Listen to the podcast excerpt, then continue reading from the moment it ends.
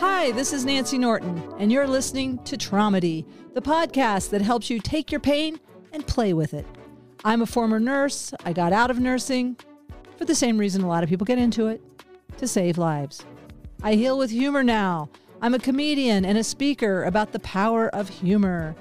On Traumedy, we talk about some very sad, scary, and dark subjects sometimes, but we lift them into the light with laughter. Traumedy is not a replacement for trauma therapy, but it may help you get by between sessions. This is peer to peer sharing. We learn from each other. I'm learning so much, and I want to thank each and every one of my guests and my listeners who often become guests. I hope this podcast is helping you heal at least half as much as it's helping me. We've suffered enough. Let's have some fun.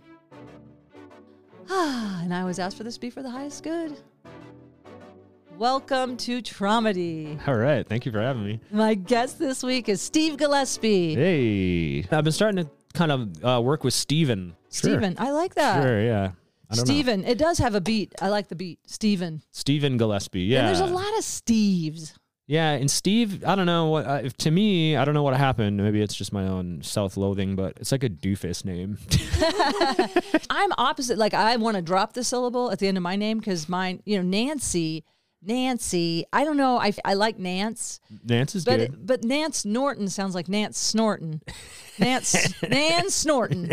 Oh look, it's old Nan Snorton coming to the stage. You'd have to change your whole act. Are you, are you just feeling like it's like a Karen sort of Yeah. connotation, sort of, or like it's too serious? Somebody told me this about names that make you smile at the end of them, like Nancy, Mm-hmm. Kelly. You know, as opposed to a Rebecca or Rihanna. Okay. Like that name has taken more seriously Sarah Okay. versus a Nancy.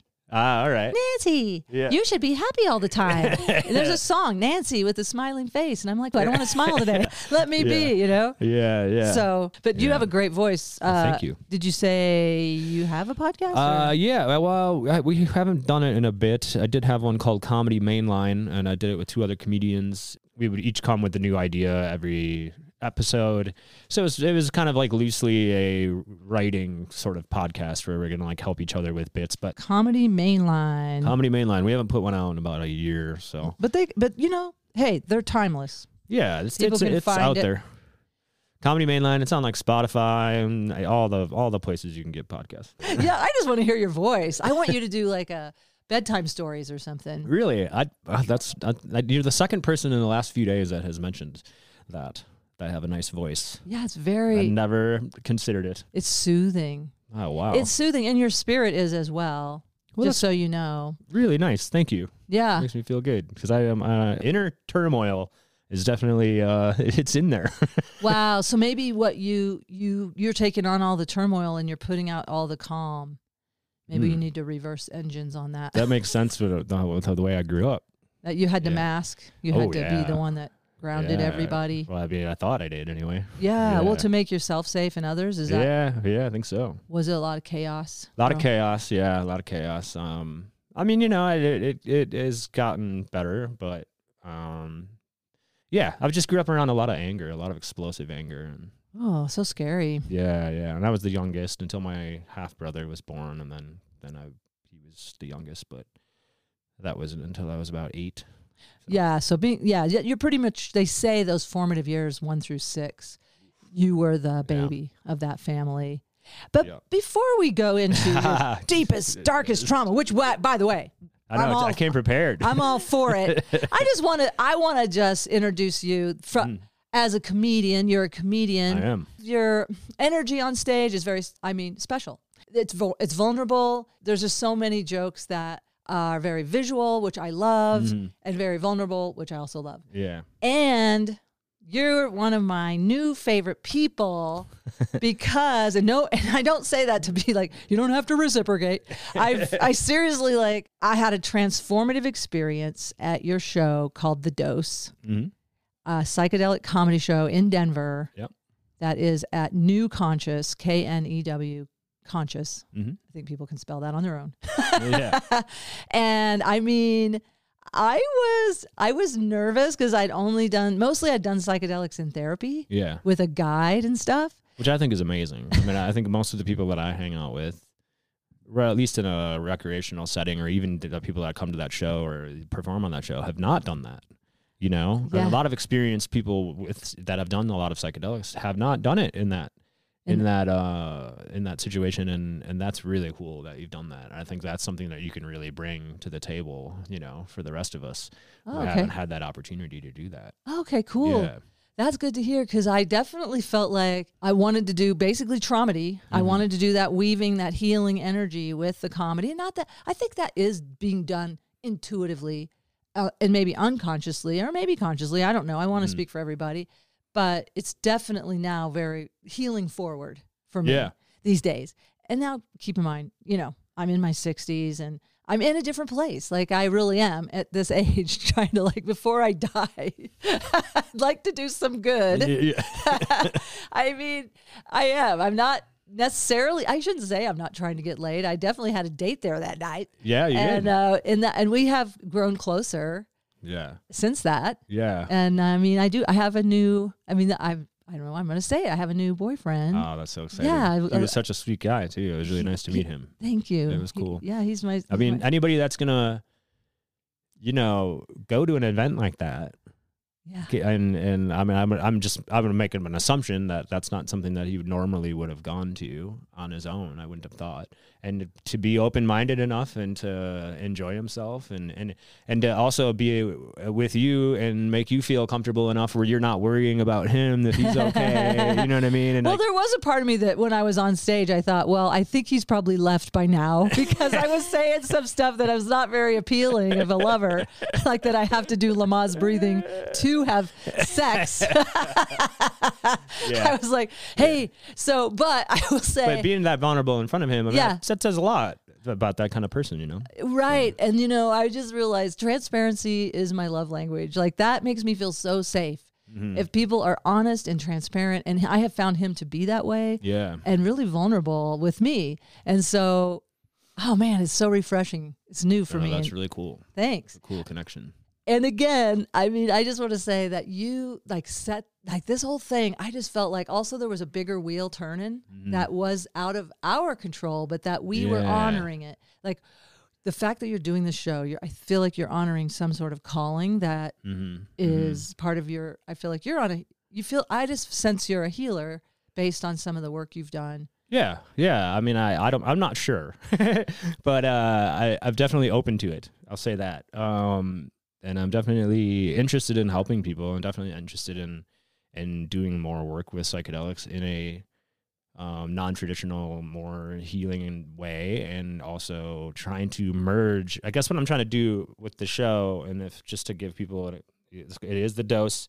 Uh, psychedelic comedy show, and it, what we, it, the whole idea is to set up uh, the perfect set and setting for both comedians and the audience to feel safe and comfortable enough to, if they so, so choose, to experiment with psychedelics in this setting and to have a comedy show and see what what comes of it. And um, yeah, and that, that's kind of been my dream. I've been doing more and more stand up at these like big music festivals and psychedelic festivals and you know it's fun to just do straight stand up but really was like opening my eyes to like okay i really want to take these two worlds the stand up world and the world where people are doing psychedelics and put those worlds together and just see what happens you know? Beautiful, and Yeah. it was it was magical. yeah it really was the cool. words I'm getting, and I got messages the next day from attendees, Mhm. and also connections with comedians that were there.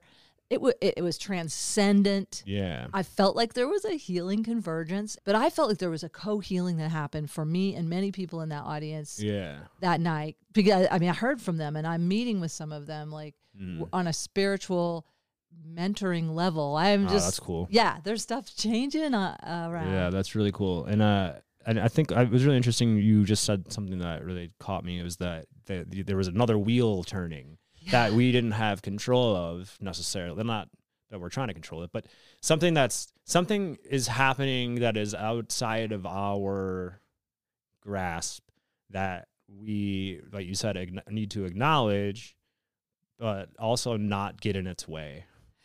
Yeah. You know what I mean? Kind of just letting it happen. I mean, obviously you got to keep people safe. That's key number one. Yes. Um, and it felt very safe there. yeah, I would agree with that. And uh, and I, and that, that that's credit to Kurt. Kurt um, Kurt Redeker is the owner of the venue, and I and I do give him credit for that because, you know, it, it just the nature of that club and business. It could be it could be easy for things to fall into maybe a negative space, and I think he's really good at, and they're really good at keeping the right people in the right places and and nurturing a kind of environment that people can feel comfortable doing those types of things. there were so many variables that are I feel contributing to that safety too. Even the art, his art when you walk in the the main I, hall, Mm-hmm.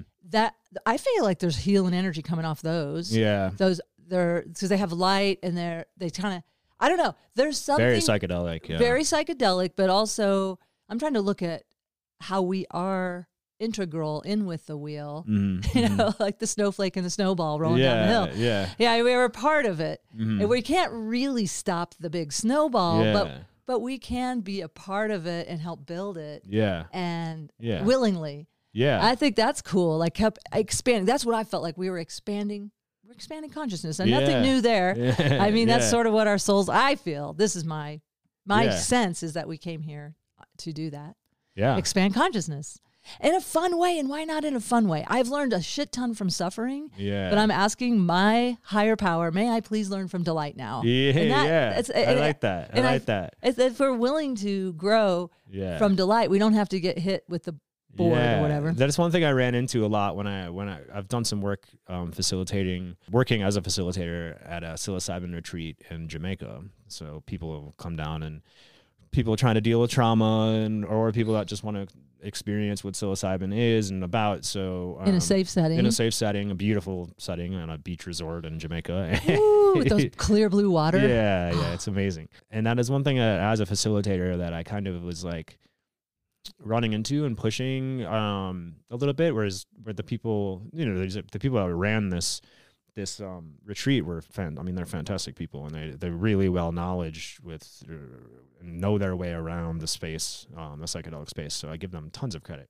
And they have you know therapists and stuff too there on staff, and they're all wonderful. Um, but I like what you said about the uh, healing with the light, where they were uh, they're almost like so focused on like dealing with the trauma and the sadness and the crying and all that, and then and then kind of like not really um, acknowledging that there's a lot of funny happening. and you, as a comedian, you're Yeah. seeing it. You're like, oh, if only, Yeah. if only you could laugh at the irony of these situations. Yeah, sometimes. that. Well, yeah, that and like you know they, they call mushrooms or psilocybin the great cosmic joker. You know, I mean there's a, a, a Oh, I didn't know that. yeah, and I I've, I have found that to be the case. Is it's it's um, a very funny psychedelic experience, and and like you said, you it can really show you the irony of things, and there is a lot of joy in those trips. There can be, you Yeah. know? and um, we can get so caught up in in our pain that we can forget. I think sometimes that. You know, there's well- a lighter side of things too. And that's exactly what this is. Yeah. Traumedy is exactly the buoyancy of humor, but it gives you, to me, it gives me the courage to, because I know I can, I know I'm going to bounce back up.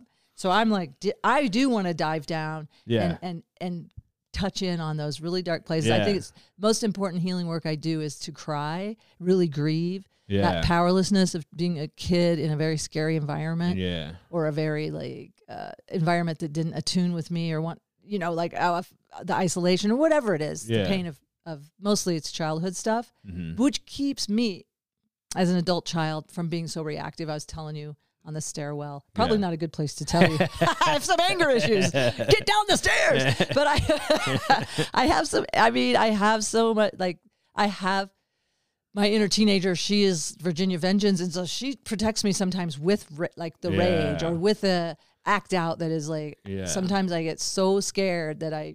And you think that's what it is? It's protection. It's you're trying to protect yourself. Yeah, it's a protection thing. But Yeah. now, if uh, the more I learn that, oh, I'm not going to die uh, if somebody doesn't hear me, or I'm not going to whatever. It's Mm. just helped me. So I don't want to minimize the importance of, Oh, going, yeah, of going to the dark, Mm. but but but also, yeah, I think that would be a valuable part of the session was, or maybe the next day, or part of the integration. Because m- with my psychedelic therapy, my therapist, we do a pre-session for an hour, like what what what is kind of up, but the medicine takes you where it takes you, Yeah. and then you do the medicine for six hours with her, Mm. and uh, then maybe a week or so later, you go back and integrate Mhm, mhm. everything and do a lot of journaling in the meantime. Yeah, and I think obviously, I I mean, it's a, a very important to do all of that and to be in the in the this shit. We'll say.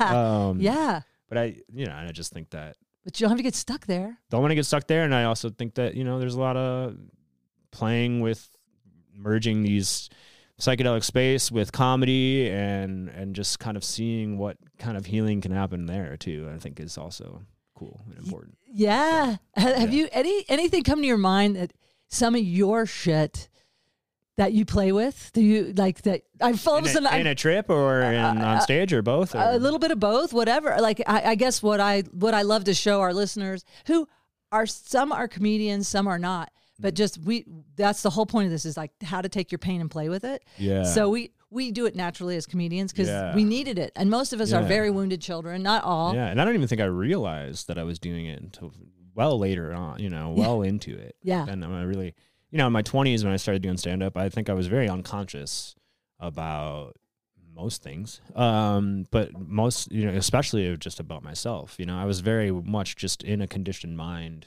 Yeah. I was just running on that wheel.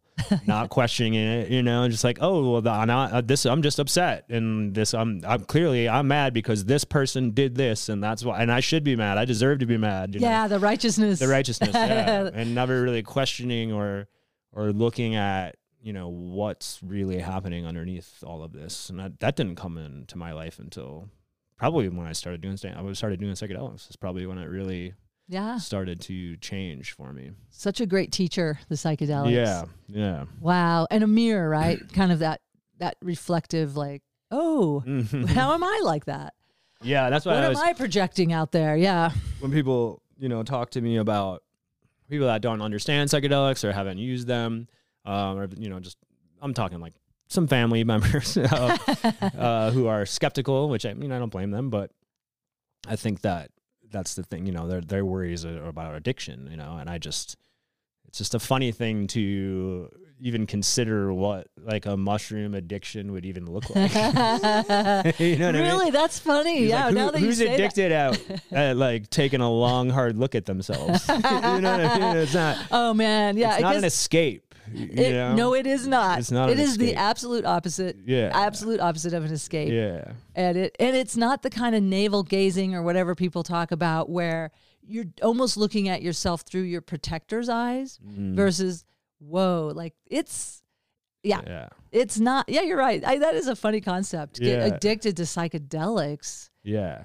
I mean, some of the other stuff, like maybe like acid, just because there's so much speed in it, and like, you know, MDMA, I can, you know, I could, I could see that maybe being some like addiction issues there, but certainly with mushrooms, I, I would be yeah shocked to see what that Yeah. really look like. Yeah. if anybody out there would like to share about Yeah. mushroom addiction yeah, unless I- already have actu- addiction issues on top of it, you know, like I, maybe I don't know, but, but actually they're showing that it helps with addiction yeah, Like it helps people not be addicted. It is one of the things that even Bill W. from Alcohol- Alcoholics Anonymous, as I understand it, and I'll I'll try and f- cite this in the show notes. Mm. I believe I was told this. I'm an oral learner, so I have to go back and find. I'll find the I'll find the article. Mm. But he definitely was uh, helped by psychedelics yeah, and supported that. And then somehow that got whitewashed out of, of AA because of it's a drug. yeah, And yeah. that whole thing where it's like in this column that is very rigid that these are drugs. Yeah. And I do have friends in recovery from many narcotics and cocaine and different things. Um, cocaine's not a narcotic, right? Narcotics make you sleepy. I don't know. Anyway, I don't know that I'll edit this part out. I think the police considered it a narcotic. Is it? I don't know what the okay, but Schedule anyway, one. schedule. Uh, yeah, yeah, but anyway, the point of it is like he's definitely not open to doing MDMA or Hmm. psychedelic therapy because he's he's I think terrified of the slippery slope of addiction. Sure. So Sure. I respect it. It's just Yeah. Anyway, where are we? I so good. family members that don't like I also feel like this is the the thing you have to be we have to be savvy to. I'm in my family the black sheep or the scapegoat. Mm. And so they like to vilify behaviors that I have and also talk about how scary it is Scary Nance. very scary Nance. I know. And I'm so, I mean, very, I'm a Virgo. I'm grounded. Yeah. You know, I make my payments on time. I have Yeah. great credits. We are, we, I- are, we, are, we are the same people in that way. It's uh, like You family. I'm very much the black sheep. I'm very much. I've always been like, oh, what's he doing now? Oh, what's he wearing? That's the thing that they're always obsessed with my outfits. And uh, He's got on those festival pants. yeah, yeah, and um, They look way too comfortable. Yeah, and uh, and I, I feel like I've been in sort of an agent for well, the the black. I've you know I've done some research into this stuff about black sheeps and like what it really is is like you are kind of the one that's you know the, so the generational trauma just keeps coming and keeps it's just like a wheel that keeps spinning and the black sheeps come around and they're the ones that kind of put the stick in the wheel Yeah. and that could, obviously is very disruptive we start with those. Remember when you put cards on your spokes as a kid? Yeah. That's how we start. Yeah. We start with just a little chatter. Yeah, Like we're just yeah. like, listen, hey, stuff's going on. Yeah, And then yeah. they're like, that, you're making too much noise. yeah yeah You're you you're uh, wobbling the bicycle, the family bicycle, exactly and then, and then you learn how to jam a stick into that bicycle, and everybody it. flips over, and and it can it causes a lot of chaos. But within that chaos, you know, we're we're kind of putting the mirror up to everybody else and showing like, hey, like there's some patterns within this family structure that are destructive, and like yeah, we need to stop these. You know, yeah. And if they're not willing to, so like in my family, you know, I say I'm the fourth of three that were wanted. But the point is, yes, I will do that joke every episode. But the point is that that they have decided it's not anything wrong with this vehicle. It is you, Nance. yeah, And yeah. that's why I live in another state. The rest of them all live back in the Ozarks. Mm-hmm. And they're sort of a force. You know, they I've been invited back for Christmas and what I do is I have to focus on what we do have in common. And they are they're great in a crisis. My family will help you in a crisis. Mm. I mean, I do feel like we would each probably give a kidney to the other one, Mhm. except maybe Okay. I'm just saying would I give a kidney to I'm not sure. yeah. Uh, definitely not a liver. You know what I'm Yeah. saying? Like, I'm not going to waste my liver. On, I'll have to edit this out. I'm not going to waste my liver on. Uh, but you know, and like he'll say things at a gathering while he's drunk that he believes. He's like, "Well, there's reality, and then there's Nancy's reality." yeah, And it's yeah. like to belittle me, like Mm. I'm here telling truth, and you're trying to make I'm the liar, and you're telling me that bef- behind your Mm. alcohol, and you've had to stuff your feelings, and yeah. this whole family should just stuff their feelings. We're all married to alcoholics. We either are alcoholics or married to alcoholics, and Oof. that's our plan, man. That's how we. That's how this generational trauma works. Mm. And then when you're the one that's like, I'm here to say I'm not bringing this forward Yeah. and pushing it back up the chain. Yeah. Well, then that's why you see them once a year at Christmas Man. and try not to ruin Christmas for Yeah. everyone. Yeah. you know, I love my family. It's not that I, that I don't even consider them like there's anything wrong with them necessarily. I just think that we're caught in conditioned mind, is how I would describe it. You know, we're caught in our conditioning, and there's an unawareness and an unconsciousness are mm-hmm. surrounding it. And it's interesting to me that like even though they're wonderful people, every time I have to do like a family event, it is like jarring. Yes, constricting, jarring. You have to pull back. Yeah. Really? I, okay, I'm projecting. Your truth is is just as important as anyone else's. So, but yeah, I just it, it's interesting to, to put yourself in a situation where it's your loved ones, but you are. I mean, I was just so uncomfortable. And it's weird. I mean, they come and see me do stand up, and Yeah. they, they've become supportive of what I'm doing and all Oh, that. that's really great. So, you know, it's just it's uh, it's it's a weird thing. I think it says a lot too. Yeah. You know, when you feel so constricted. Yeah, I know. I think it's just good to witness it in yourself and know what you're doing and making that agreement consciously too. Because I just know, like, okay, my sister has definitely she set rules in her house. I never want to hear you talk about mom being a narcissist again in my home. Mm. And it's like that is her boundary. And I and I heard something on you know, I learn a lot on TikTok. Yeah. But I, I saw this TikTok and I thought it said this. It said people set boundaries not to not to keep you out of their lives, but to keep you in it. Mm. And so I'm like, oh, okay, she wants me in her life, but she can't. She doesn't want to look at that, and I, or or it's not her experience. Also, every child has a different experience Yeah. with their parents, and that and with their whole family is like, okay, that is her boundary in her home, and she is hosting Christmas. hmm I just need to like. It's just been a long life, lifelong learning experience for me because I love, I love speaking truth, and I feel Yeah. like it's a gift. Yeah. I love to me I I love truth and I know there's times it hurts me that when I get reflected because I Mm. can be an asshole and people will tell me Mm. I'm like ouch you know Nancy asshole. Nance hole I'm just a big old Nance hole out here and I well, get we, you know, we I- all messed I- up. so I have to kind of like get into the cookie cutter when I go in the door like I got to walk through that gingerbread man shape Yeah. like I am and I mean there's things they can do and things they I've learned over the years like took them 10 years to accept that I don't want meat on my plate. My dad took my dad because that's his love language is offering the bounty. Sure. No, that's interesting. I uh, had issues with diet too when I was growing up because of I was a distant. I was really into distance running. I don't know. That's what I was into. Yeah. And uh, so a lot of my family uh, would be, you know, you're not eating enough. You're too skinny. You're, you know, it's like I grew up in Wisconsin. It's like I used to joke about this. Like in Wisconsin, like every restaurant's a prime rib buffet. Every single restaurant It if is. you don't eat three plates of prime rib as like a 13 year old then like adult women will call you gay like that like that's how i grew up around that and like adult women. Yeah, I love and- that line too. There's something about an adult it's woman true calling you gay. yeah because you're not you know eating yourself into diabetes. And and like i you know people would really be giving me a hard time in my family about you know like we would have these big meals and i'd be like yeah i'm just gonna i'm focusing on trying to eat healthier. And um and it was all in my for me it was all just performance based i wanted to run faster. Yeah. and um you know i ran 411 in the mile in college wow. and like wow. so- Woo. like I gotta was- tell you, I'm excited because you know I'm a runner. I don't know if you know that's why I Oh, I moved to know that. Boulder, but I wasn't anything like a 411.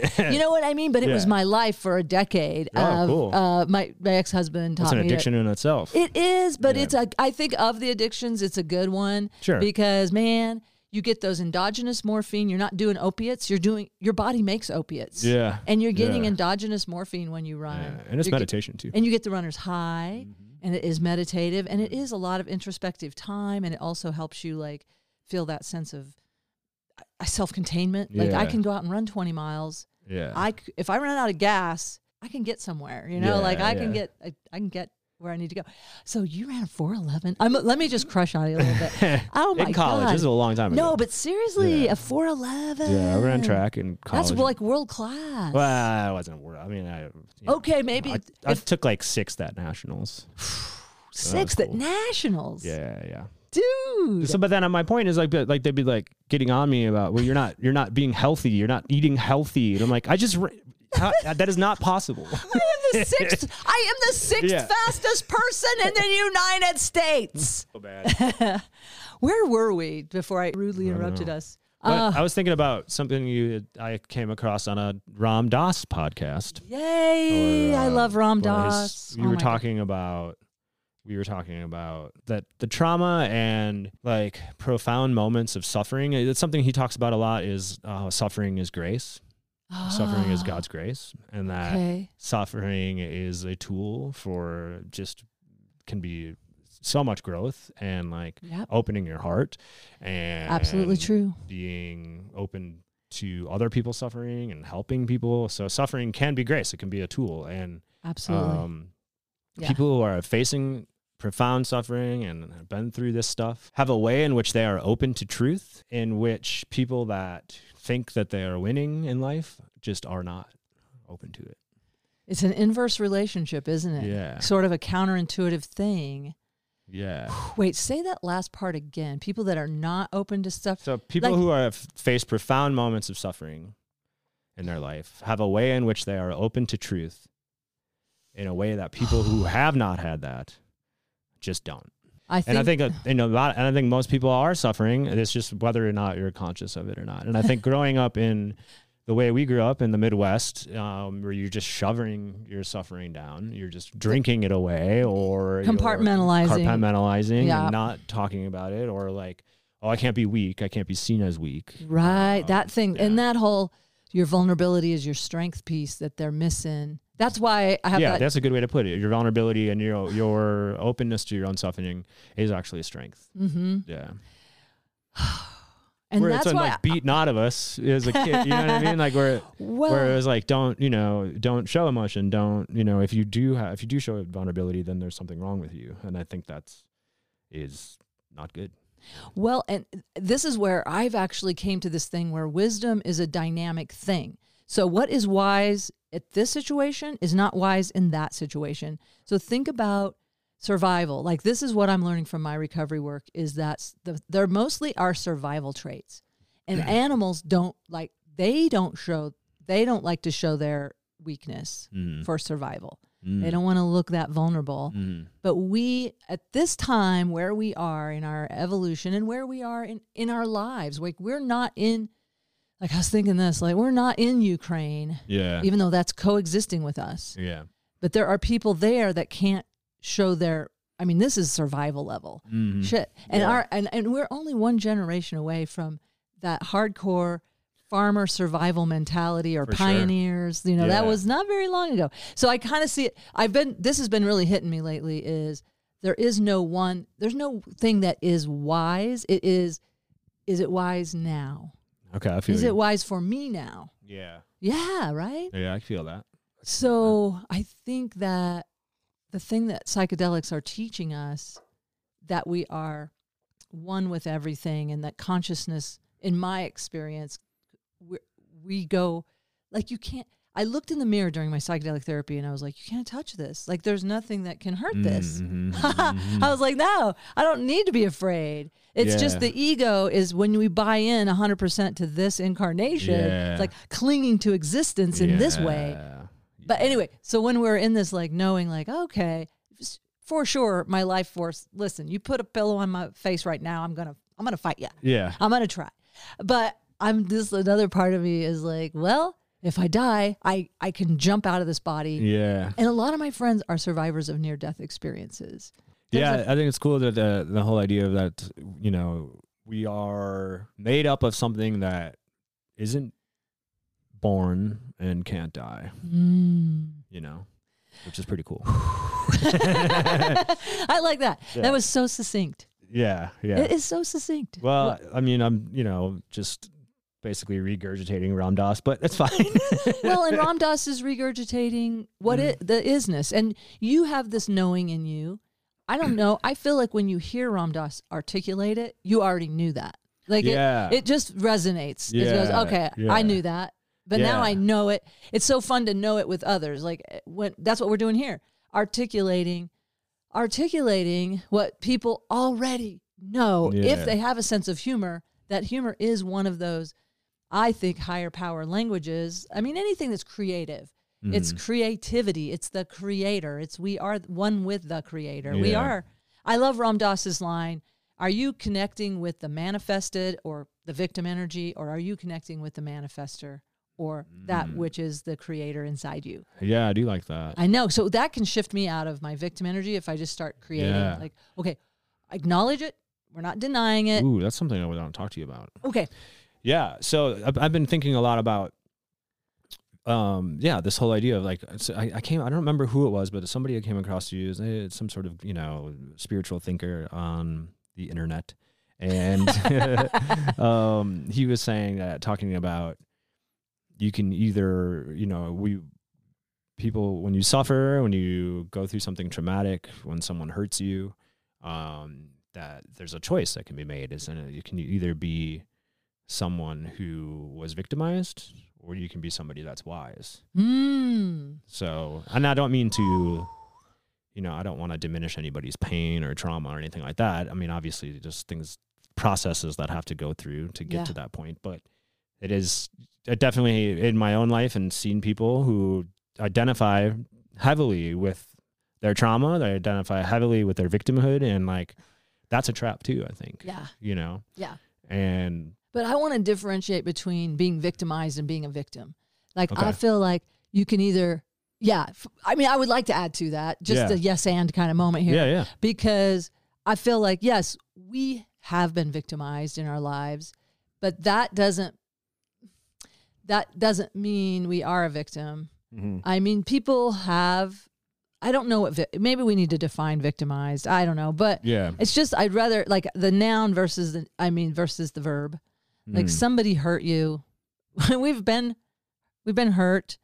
Uh and sometimes like especially when you're a kid and it's to me there's a clear power discrepancy there. I don't know. But I don't Mm. know if we need the word victimized or not. I'm I'm trying to find is there a better word? yeah, Wounded. The wounded wise. yeah, My the yeah, yeah. the guy the guy I went to the uh well the guy that I'm seeing now is uh in, of indigenous descent Mhm. and so we've been looking into his indigenous uh ancestor you know what's you know uh, connecting and he called me um uh oh, he gave me like an I'm, you know I'm very white so Yeah. it's okay that he said it right Yeah. he said laughs with wounds that's my name That's good. that's like my that's my given name from him. That's cool. I like that. Laughs with Wounds. I like that. but I feel like what you've been trying to do and what you're even doing with this podcast is like you're taking that wound, you're taking that energy and you're trying to turn it into wisdom and push that wisdom out to other people, which I think is powerful. wow. Instead of sitting back and being like, "Oh, you know, I all these things happen to me and I'm basically giving up and like I, I you know, I can't Yeah. overcome this stuff." And I and it makes me think about like, okay, so what what is a really powerful way to transform your trauma and your we'll just call it victimhood for now because we haven't figured out your But injury. How about your injury? your wound yeah yeah. I like that. the word wound and I like the word injury or yeah, because victimhood just has a very negative connotation. You're to it. Like right. it's almost your fault that you're like, you know what I mean? right. Yeah. And it definitely like if my mother's the perpetrator, Mm-hmm. then but she's also she was victimized. It's generational trauma. So It's all, it's one big wound. so yeah. Okay, well maybe we Yeah. just need to go back to the word trauma. I mean, that would be succinct for the traumedy. yeah, Okay. So transferring your transforming your trauma into wisdom and thinking about that and like how much does forgiveness play a part in this? and that's something that has been really interesting to me because I went through some pretty serious stuff when I was a kid. I, um, some molestation stuff was happening, and um, Ram Dass is really and the psychedelics as well has really kind of put me in this place of like, well, if we're all one, which I I'm finding to be more and more true with myself, is that we are all one consciousness. And God, there's this beautiful poem that Ram Dass has read about this guy. Uh, this guy who's wrote it. It was basically a poem is like, I am the little girl who was raped by ten soldiers. I am one of the soldiers. I am the frog that was whatever. It's just like I yes. this different thing. All these. I have basically I have saying, those truth chills. I, you know, I was molested, but there's also a part of me that is the molester, right? Um, and so I feel like that a big part of transforming wounds and trauma it is forgiveness. And what does that look like? What does that mean? How is that how, what how is that be done in a healthy way can you force forgiveness can you That's Yeah. another podcast. Welcome to Force Forgiveness. Yeah. It feels like a Monty Python sketch. You've Yeah. got, you've got, forgive her, forgive. Oh, we're gonna poke you Yeah. with a soft cushion. Yeah, yeah exactly. exactly. Your arm is behind your back. Yeah. Forgive her now. Yeah, and, I, and then I don't feel like you can't like. It's not something you'd be like, okay, I forgive you. I can say it. You could say it all day long, but Yeah. like, to Lip get to that service. point when you really, really forgive somebody, and then you get to the point where like and I I feel like I've gotten to this point with the person that did those things to me, is that now I like I'm carrying like a, I feel bad for that person.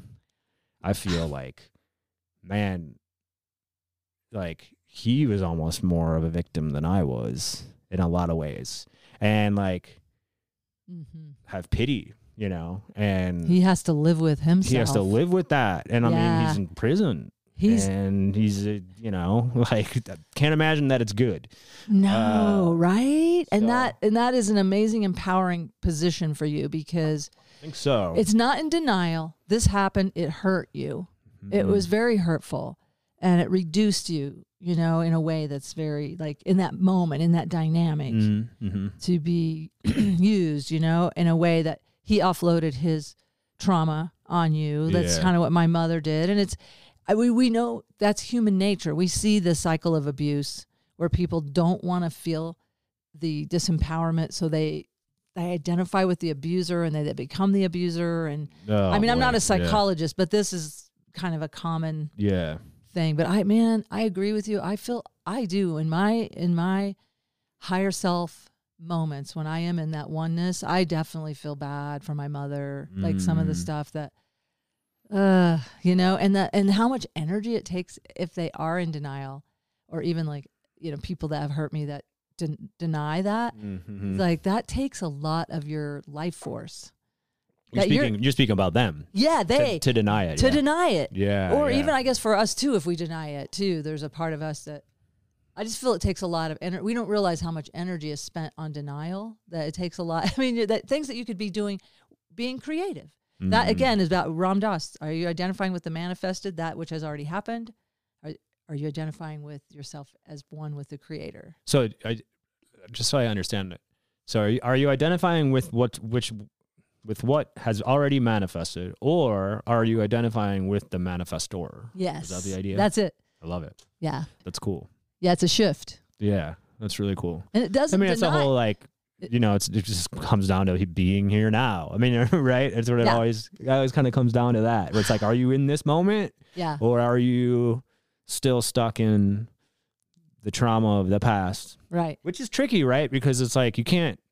There's a fine line between, okay, I'm gonna be here now. I'm just gonna shove all that away, right? Because that's not Yeah. healthy either. Like that's not gonna do you any good.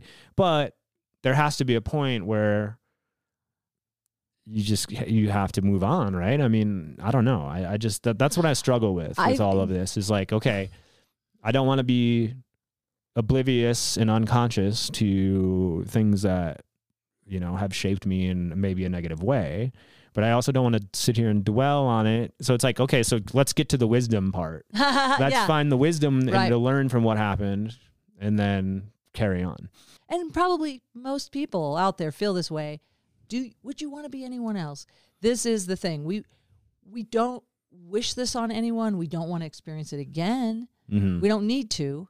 My mentor she was uh she was attacked by her ex uh, Okay. who almost killed her. Like she she had a near death jeez. experience. But she calls it the beautiful gift in the ugly box. Ah I just, Yeah. i can't say that enough yeah i mean it's it's like it kind of comes down to or what i'm hearing is like you know it's the it's the karma running off you're just running off karma and like And is it karma or is it like, did I come into this incarnation? Because this is what I kind of think. I came in and we don't know how hard it was going to be. Like, I feel like I make, we make agreements and then the roller coaster bar clicks down on this lifetime. And we're like, oh, you agreed to this. you signed up for all of this. and like, oh, I can't stop. I, Yeah, I changed yeah. my mind. Yeah. Yeah. But you're the in it. Ferris wheel chair is rocking way too much. Yeah, it's a double Ferris wheel. anyway, You're that's stuck, that. you're stuck at the very top. Yeah, you're like, yeah. And that's the and I like that image you had earlier. We talked about the big wheel of turning, and then there's the other wheels. And then I'm sort of picturing this clock of the gear. You know how those wheel those gears that but some are horizontal and some are Yeah, vert- yeah, yeah. You know how the gears interplay? Yeah. Like these all these wheels are interplaying like a like cogs in a clock. Yeah. Okay. I think we've answered the meaning of life pretty succinctly here. Did you find the poem? I don't know if I did. Oh, here it is. Okay. All right. It's very long, so Is I don't know if I'm going to read the whole thing, but okay. I still arrive in order to laugh and cry, in order to fear and to hope. The rhythm of my heart is the birth and death of all that are alive. I am the mayfly, metaphor, meta, oh, this is a tough word.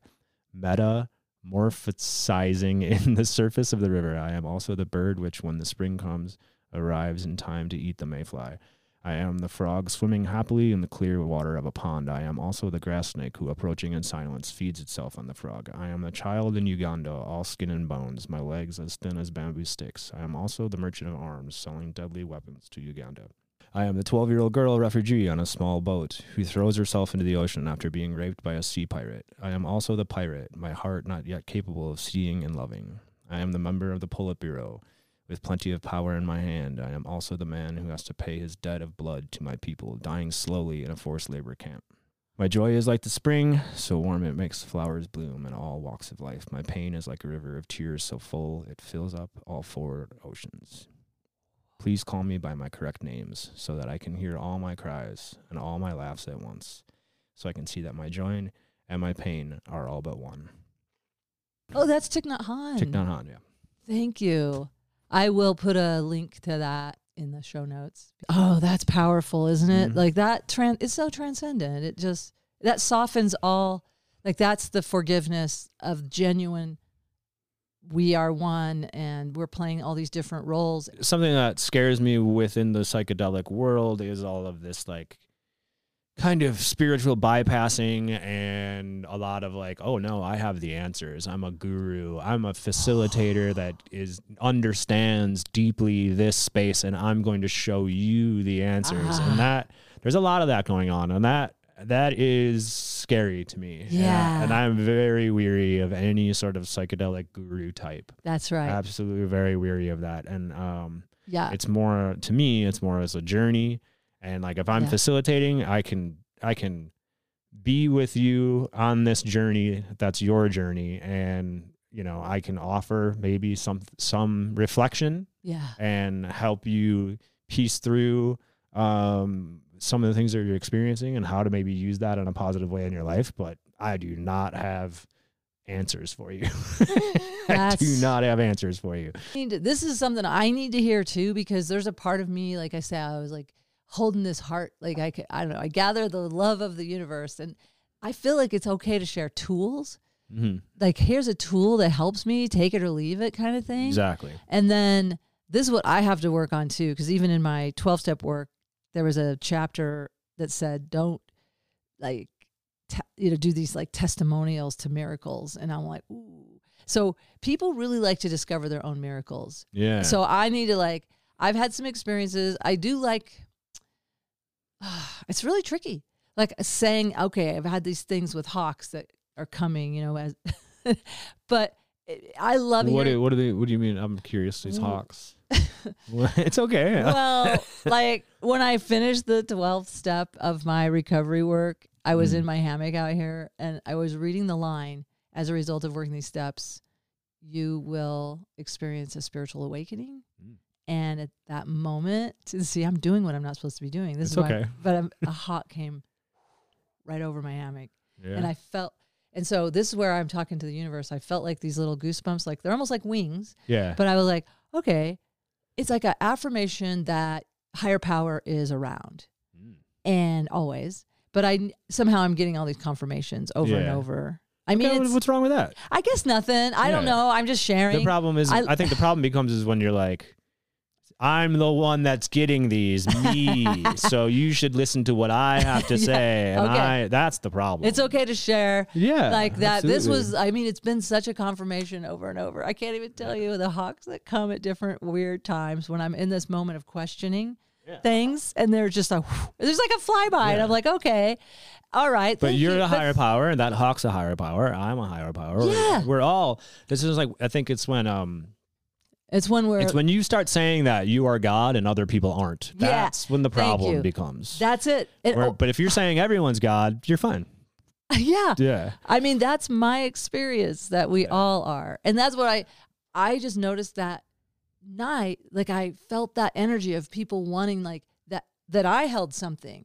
I'm mm. like, I don't. Yeah I am telling you, if you saw if you see amazing, you can't see amazing unless you're amazing. Yeah. So we are sharing yeah you, like we're seeing each other. Yeah, We're seeing the just- amazement. You were you've just figured out how you've gotten good at reflecting it, Yeah. and that's And sharing are- it. That's what people are drawn to, and that Yeah. which is really cool. But, Yeah. I mean, and if you can keep it in that space, then I think that you're you're good. And then maybe five years down the road, it's, See, when I have this, she's got her own cult. And they're doing, they're out here mowing my yard, ma- the, growing my garden, like more vegetables. These are unsatisfactory peas. I mean, yeah, when I start like use Yeah. it, because I do have some friends that were in a. In I'll a- keep I'll in keep an cult. eye on you. okay, thank you. Will you be my spiritual accountability buddy? yeah. All right. Yeah, maybe. I could maybe I maybe Maybe. I'll do my best. That's my well, you know, it's a lot to handle. Yeah. um, do you remember Ram Dass talking about his brother and how his brother was put in a like a psycho psychiatric psychiatric facility I I don't recall. because his brother was claiming that he was the the, the new Christ, Okay. and so then they put him in a facility, and he went. And this is when Ram Dass was at the height of his own spiritual journey. He had been in India, and he had been working with uh, Maharashi, and he was considered. You know, people were considering him a very high being and a very. He was came to the psych the psych ward full like robe holy man right yeah. and he goes in to speak to his brother and his brother's like i don't understand like you're sitting here i'm dressed as a normal person and i'm just saying that i am god and you're sitting here and you and they put me in here and you're sitting out there and you're saying that you're god and you're dressed as a holy man why am i in here and why are you out there and, and ram dass is like well the difference is because i'm not telling everyone else that they're not god Yeah. i'm telling everybody that everyone's god including me yeah. where so the problem is is when you start saying that no you're the god you're the one you know the only one That's that's one that's ego driven and yeah Yep. I get that. That is a because really now you're like shutting it all off right you're like yeah, yeah. So, and it's that anytime that you're othering, you know, that Mhm. I feel there's a yeah indi- yeah. indicative of a problem of sorts there. yeah That's yeah. tricky though. But then, yeah, it's a he did- paradox it is a paradox, isn't it? mm-hmm. Because then Ram Dass was sort of othering himself from his brother. a little bit I'm so isn't that wild that his brother was having that experience? Like it's almost like his brother was embodying all ego and he's embodying all spirit and they they like their souls were doing this Yeah. dance. yeah Like they were the yin yang of that. yeah yeah Like maybe they I don't know. That's interesting. Mm. I love that. Thanks for sharing that. Yeah. Anything you want to share, uh, comedy wise, as far as like a Oh, joke or a bit or anything that that helps. Like when I think about, and this is you don't have to. This has been so insightful and beautiful, and you don't have to earn your keep here with a with a joke.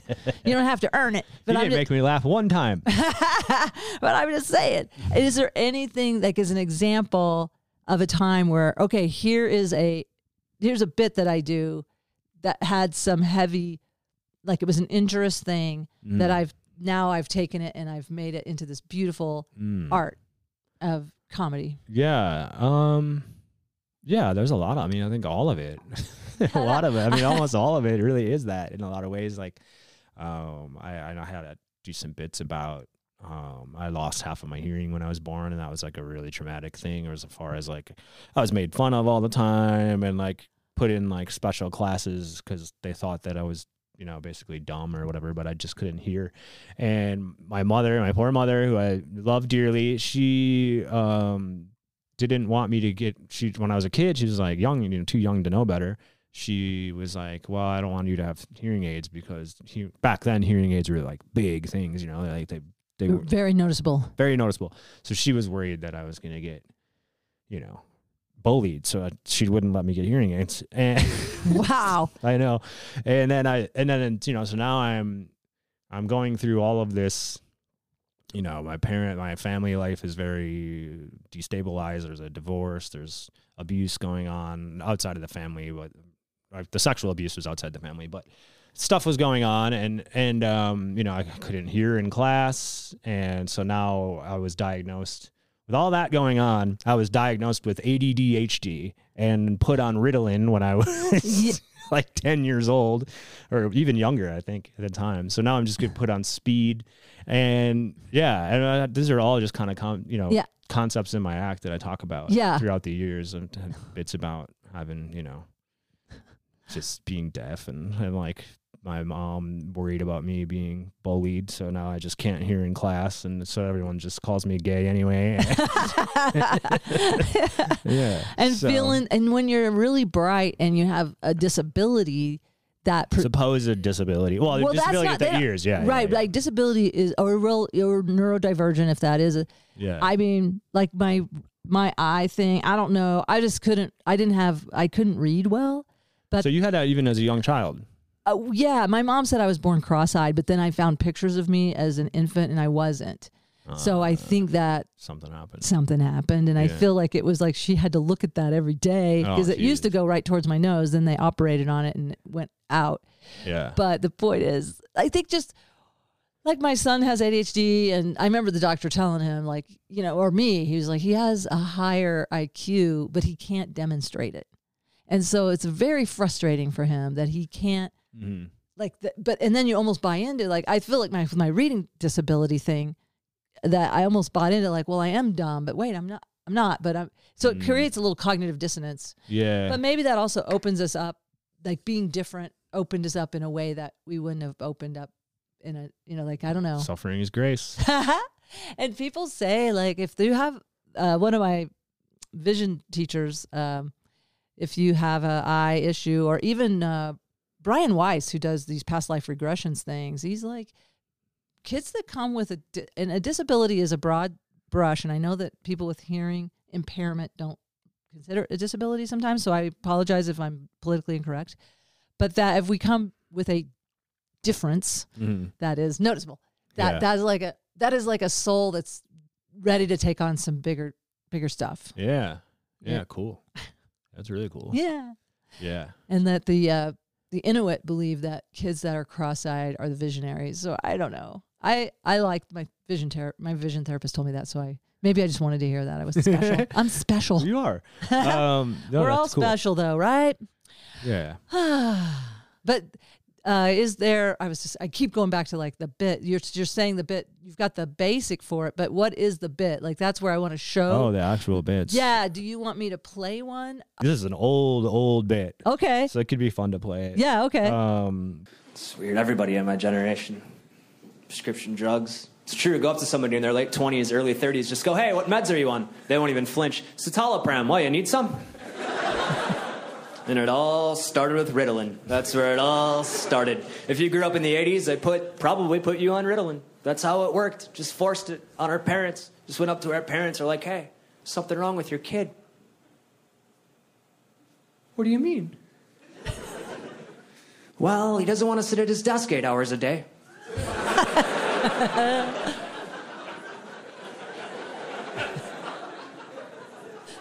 oh my God, what can we do? There's only one option. we have to medicate him heavily. And now here I am. Perfectly normal. Still on prescription drugs. I have to take pills. all right, there you go. oh, I love God, it. and how horrible that is of an experience to play your bit into something. I, seriously, I just started sweating. Did, really? Yeah. Whoa. what was going on? Fear? I was embarrassed. Yeah. You're embarrassed? really embarrassed. Well, tell me why. it's good bit. Well, I think part of it is because it is like the you know I was a really young comedian at that point. You've so- evolved a lot. Yeah, I think yeah, so. but it's still really good. Yeah, it I love it. I mean, your timing, you're just like, took your time. Well, he doesn't want to sit in his desk eight hours at a time. I mean, it's just so like, you let it be. yeah, yeah. Whew. The absurdity. Like flop You gonna be okay? Yeah. need, here's tissue. You need to dab dab your forehead. I'll fan you. You're Isn't okay. that weird You're, how that is? Yes. But if I'm on stage, no problem. But if I have to like play it, oh, it's so oh, weird. Oh, I know. There's certain things like I yeah. Sometimes I can watch myself, and sometimes I cannot. I don't know. I have to get in the right place where it's like Yeah. Self love, and you are safe. Sometimes I, I'm I'm going through this thing with performing lately, where, or at, maybe not lately, but something that's always been around, but I'm becoming aware of it. Of like, there are. It's like I'm dual personality, and sometimes when I'm in that one personality, it does not want to perform, and it doesn't. It's like turned off. It's It's yep. like the last thing it wants to do. the muses aren't their muses aren't being channeled. Yeah. And And- then the other side, you know, the other personality is like big and bright and wants to share and wants to, you know, be out, put out, put themselves out there. So it's a weird balance of this like dual personality. And I'm a Gemini. I don't know if you believe in any of that stuff, but Yeah. Uh, I'm a Gemini and you know the twin and all the that. twin. Yeah. Well, and there's I'm doing a lot of inner family systems work, which is we have all these parts inside of us. Mm-hmm. I'm trying to figure out which part is my comedian. I think it's my inner teenager that's the comedian. So I definitely feel like I channel a lot of, but I'm trying to integrate it with the wisdom part Yeah. with my adult self, which Yeah. is just brand new, by the way. My adult self is brand new. At Yeah. this age, I'm just now starting to feel like I am an adult. Like not most of the t- like I can get there intermittently. Well, it's a beautiful house that you have, and ro- you've raised a kid, and you have a hot tub. I think having, having a hot tub really, That's evidence. really. That's the proof.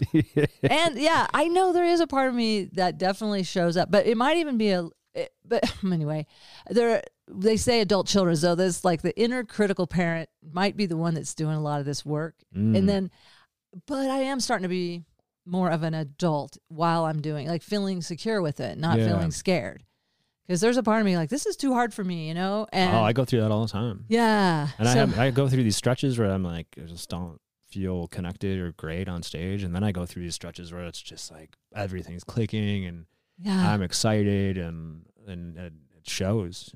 yeah. and uh yeah and i just don't know how to quite how to cultivate what i need to cultivate i think with it or or do i need to give space to the other side more you know and, and let myself not be I think definitely at least give it voice and have Yeah. have like sit and journal with it maybe or talk with it however, however you connect with your inner parts. Mhm. But do you, I am a codependent, so I'm not to offer advice without saying, "Would you like?" I have an idea that just came to me that Oh, might please help. please Okay, what came to me and what has helped me so much is to focus on the service that I'm providing Ah. rather than uh, meeting my needs in this moment. Sort of like Ah. when I had to clock in as a nurse. I didn't feel like doing that every day. I got to be Yeah, honest. yeah, and but. I, when I clocked in, it was an agreement that I have made that I'm here to serve you as a patient. yeah This is not about me, and this is not. I mean, I I need to take that money home, Mhm. but at this time when I've clocked in, so I don't know how that might help if you clock in as a comedian and say, okay, that part of you, I hear you, and Mhm. I'm going to take care of you. And here's what if you need, like, ask it what it needs, and t- and give it that when you're clocked out. yeah Like I will give that to you when we're clocked out. ah, i like that But I'm asking the uh, the part of me to clock in. But also, it doesn't have to be work. That sounds too work oriented. Mhm. Like service can be playful. But what has helped me? Let me just say what's helped me. yeah that sounds great That's better than giving advice. I'm just saying it's helped me to ask for this to be for the highest good, like behind the curtain. i've uh like state a maybe an intention or something like that. yeah that's and then so cool. trust the muses and like I will whatever. I don't know, Yeah. get my ego out of it, I guess. yeah getting the ego out of it is so important because I go through it all the time, even with the dose. This last dose show, I mean, God, I was pulling my hair out the whole week leading up, longer than that, pulling out my hair. Like, what's this gonna be? What am I even doing? Is this like, is this is this irresponsible or is it unsafe? Is it all these? You know, every reason that my brain could come up with to try to keep me safe. Yeah. You know, to not Yeah. try. Right. Um, and to just overcome that, constantly having to overcome that, because I do the same thing with stand up. I, I always have to overcome this like negative voice. And I really like what you just said about kind of channeling it in as this like higher power thing. Um, I've been reading this book. It's like a workbook. It's the artist way. oh yeah, I read that in the 90s. Yeah. It's timeless. I need to reread it. I Yeah, love it. and it's a the lot morning about that. pages. Yes. It's a lot about like That's probably where I got it. I read it so long ago. changing all those negative like what th- those negative voices and what they're saying like redirecting that into being like no i i am a channel for god's creativity and and i can be a channel for god's healing with my creativity Yes, I love Yeah. this. I felt that, and I got yeah. little goosebumps. yeah That's my truth chills. That's yeah. from higher power. Just reflecting back to you. yeah Yes.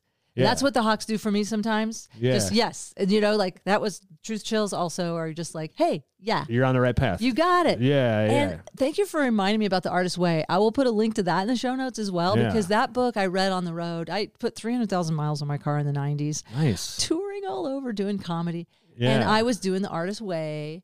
And so that was when it started for me. Yeah. Um, I would love to talk to you about your road dog and days. yeah, that maybe when you, uh, you'll have me on your podcast when it starts again. Okay, we're gonna wrap up this episode of Traumedy, brought to you by psilocybin and love. yeah. Our sponsors are psilocybin, love, and higher power.